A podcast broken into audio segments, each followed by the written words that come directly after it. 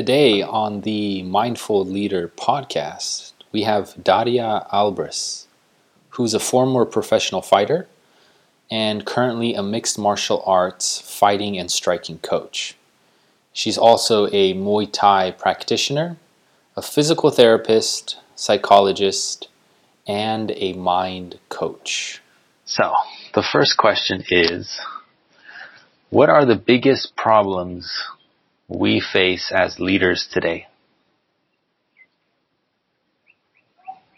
You're always starting with big questions.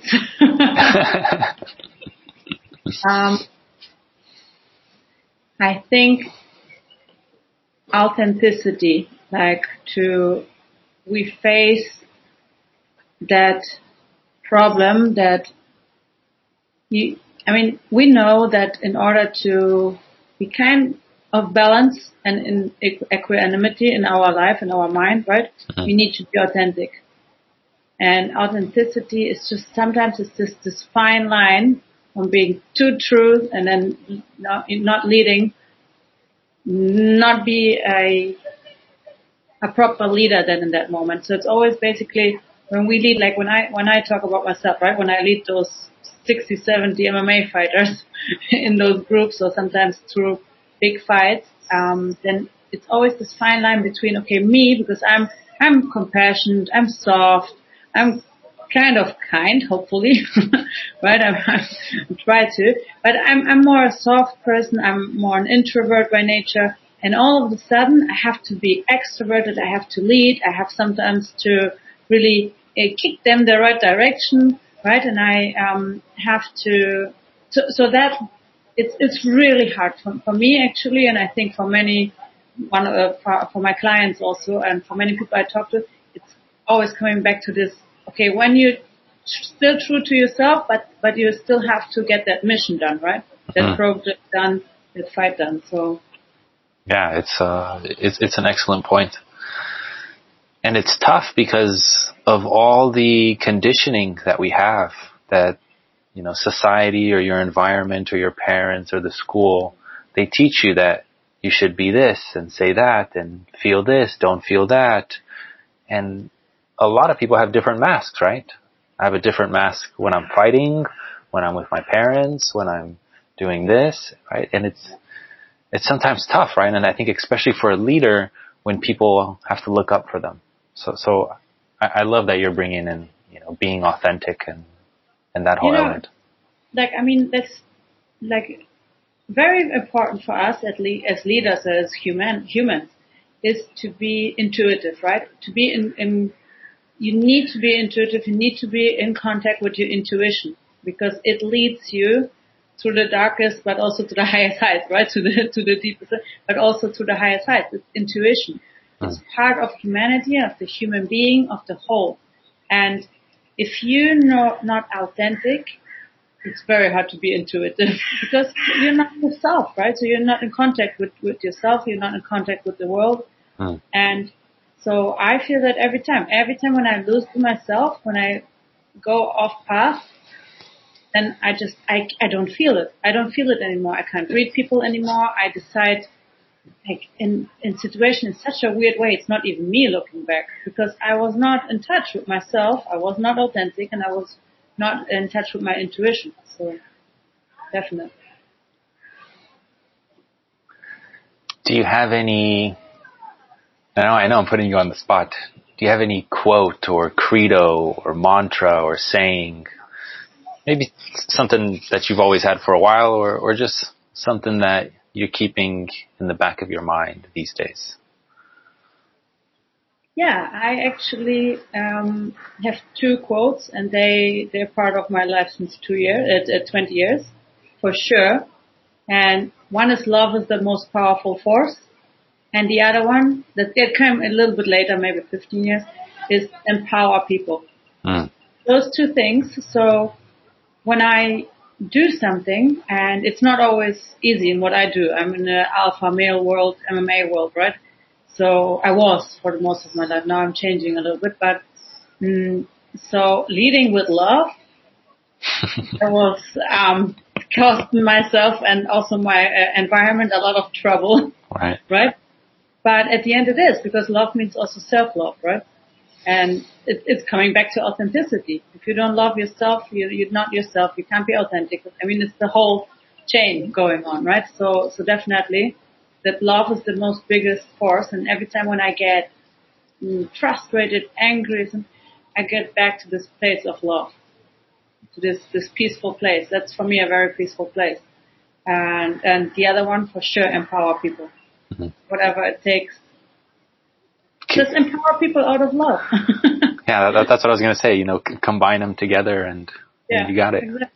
Yeah. I know love is a touchy word and very sensitive in some, you know, leadership circles, definitely in the corporate IT space.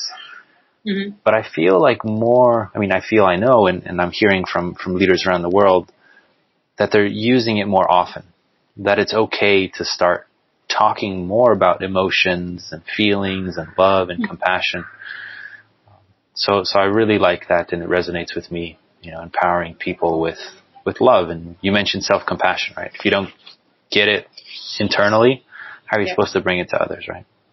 That's what I definitely teach my clients, but I also truly believe that if you want to be a really great leader, you have to go on this self-development path. And of course, it's exactly what you said. It's really touchy. It's like in the mainstream, but it's not about that. And we know that. Mm. Everybody who went into self-development, to this self-search, this inner deep search, knows it's everything but not feely and touchy and feely, right? And with my fighters also, I mean, 5 years back, when you were talking with an MMA fighter about self-love, self-acceptance, all those things, even authenticity, be real, they would have told you, but not. No, I have to play this certain role. But slowly, right, the world is evolving, and we're under so much pressure, there's so much happening, it's the only way out is deeper in, right? Go deeper inside, that's the only way out. And I think by now we all know that, right? So, of course, it's spread out in all kinds of parts of humanity. Yeah. And more research and science, you know, to back that. So it's good that you're bringing that element in of how to start, you know, that self-development and professional development. But before we get into the how, I want to jump into the topic of mindfulness and mindful leadership specifically. So what is it for you, mindful leadership, and why is it important? Mindful leadership. I mean, I'm talking to someone from mindfulness. Since we're both mindfulness teachers, I think we're very aware about that present moment awareness and that non-judgment, all those things. To be with you in the now, it's first, everything happens in the now, right? We know that.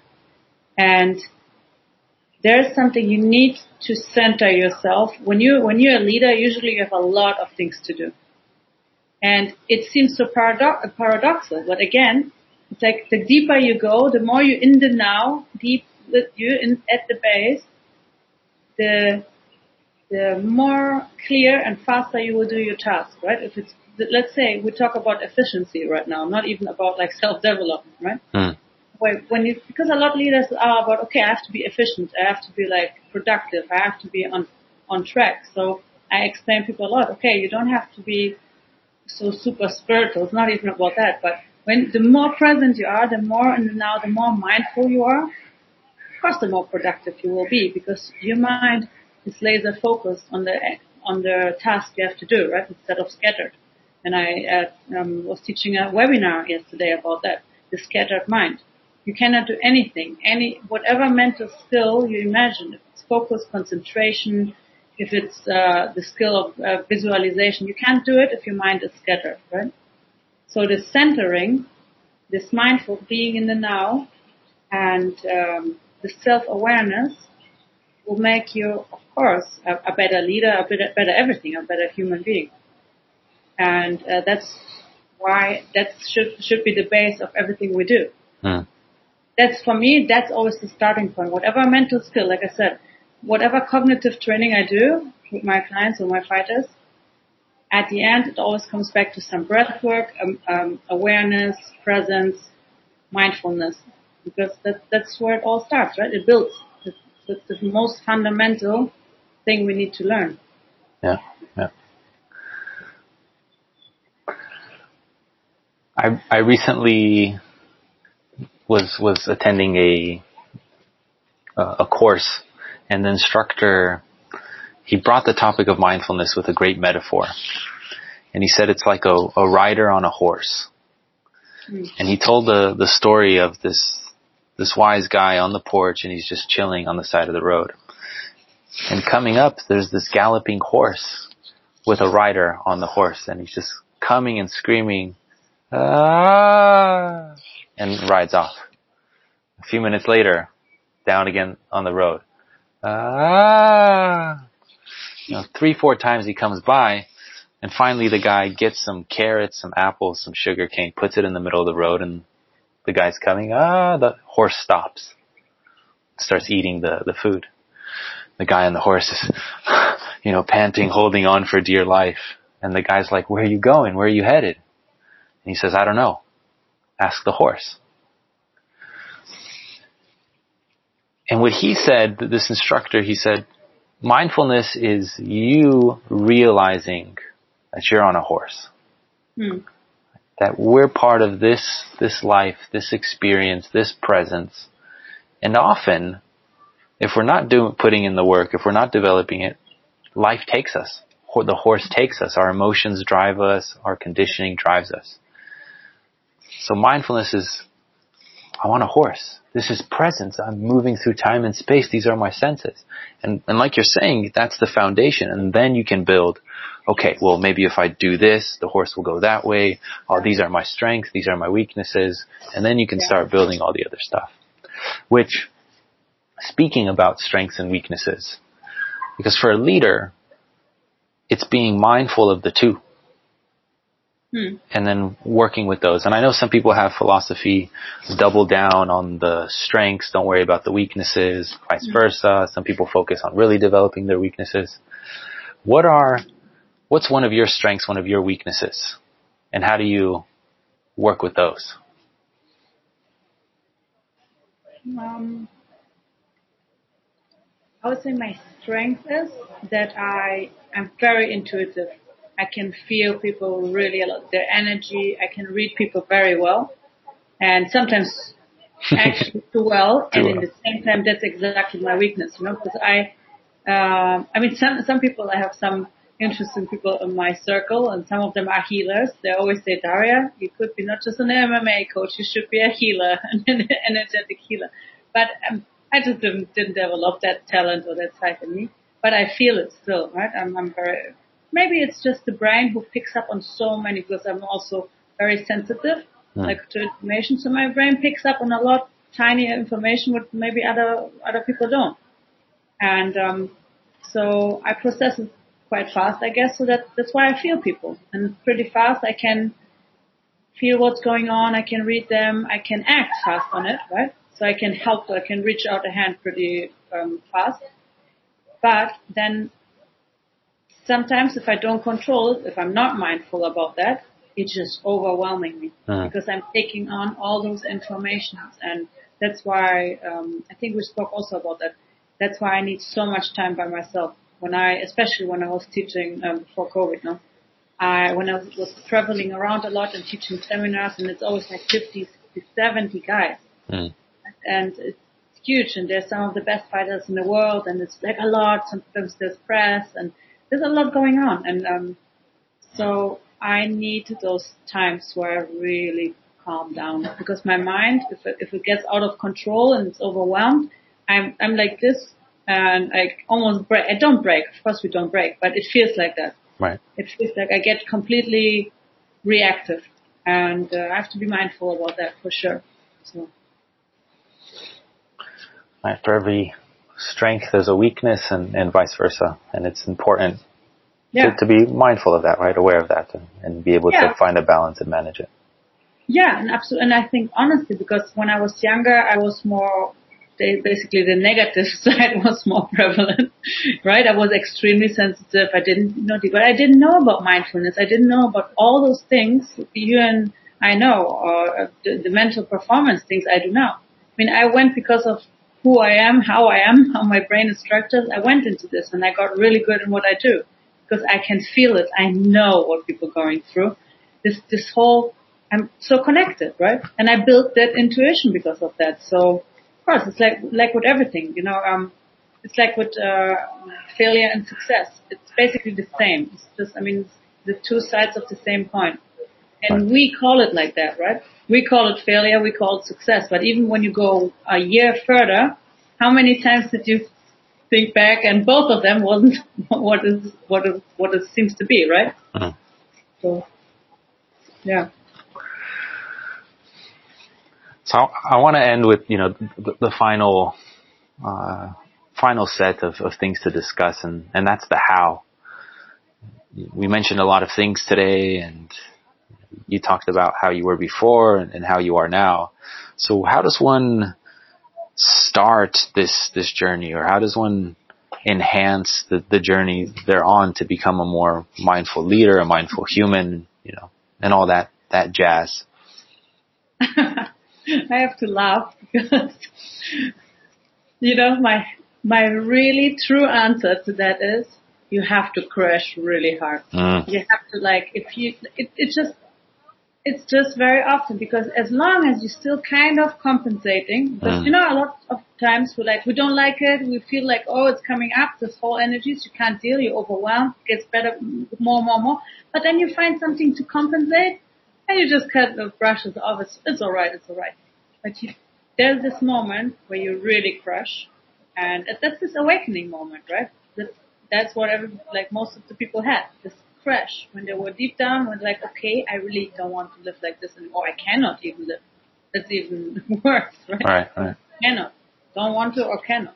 And when you reach that point, which I did reach, and it was not just once. It came, was better. It's just a process, right?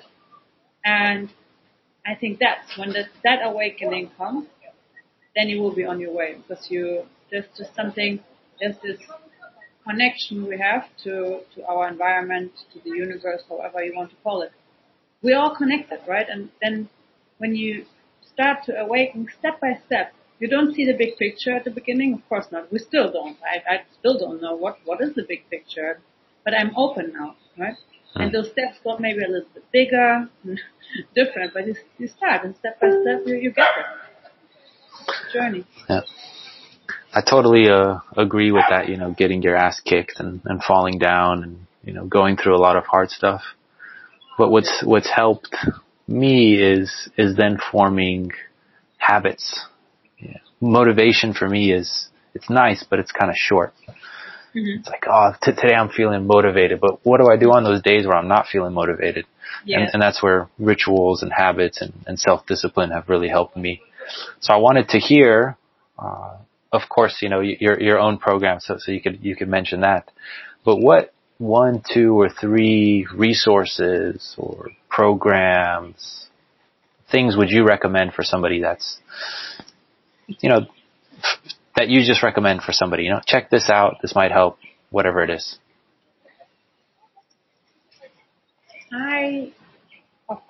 Since I'm a mindfulness teacher, I recommend people mindfulness, because I truly believe it's just the base, right? And we both also know, of course, there are these people where mindfulness not always will resonate with, right? They need to find a different way.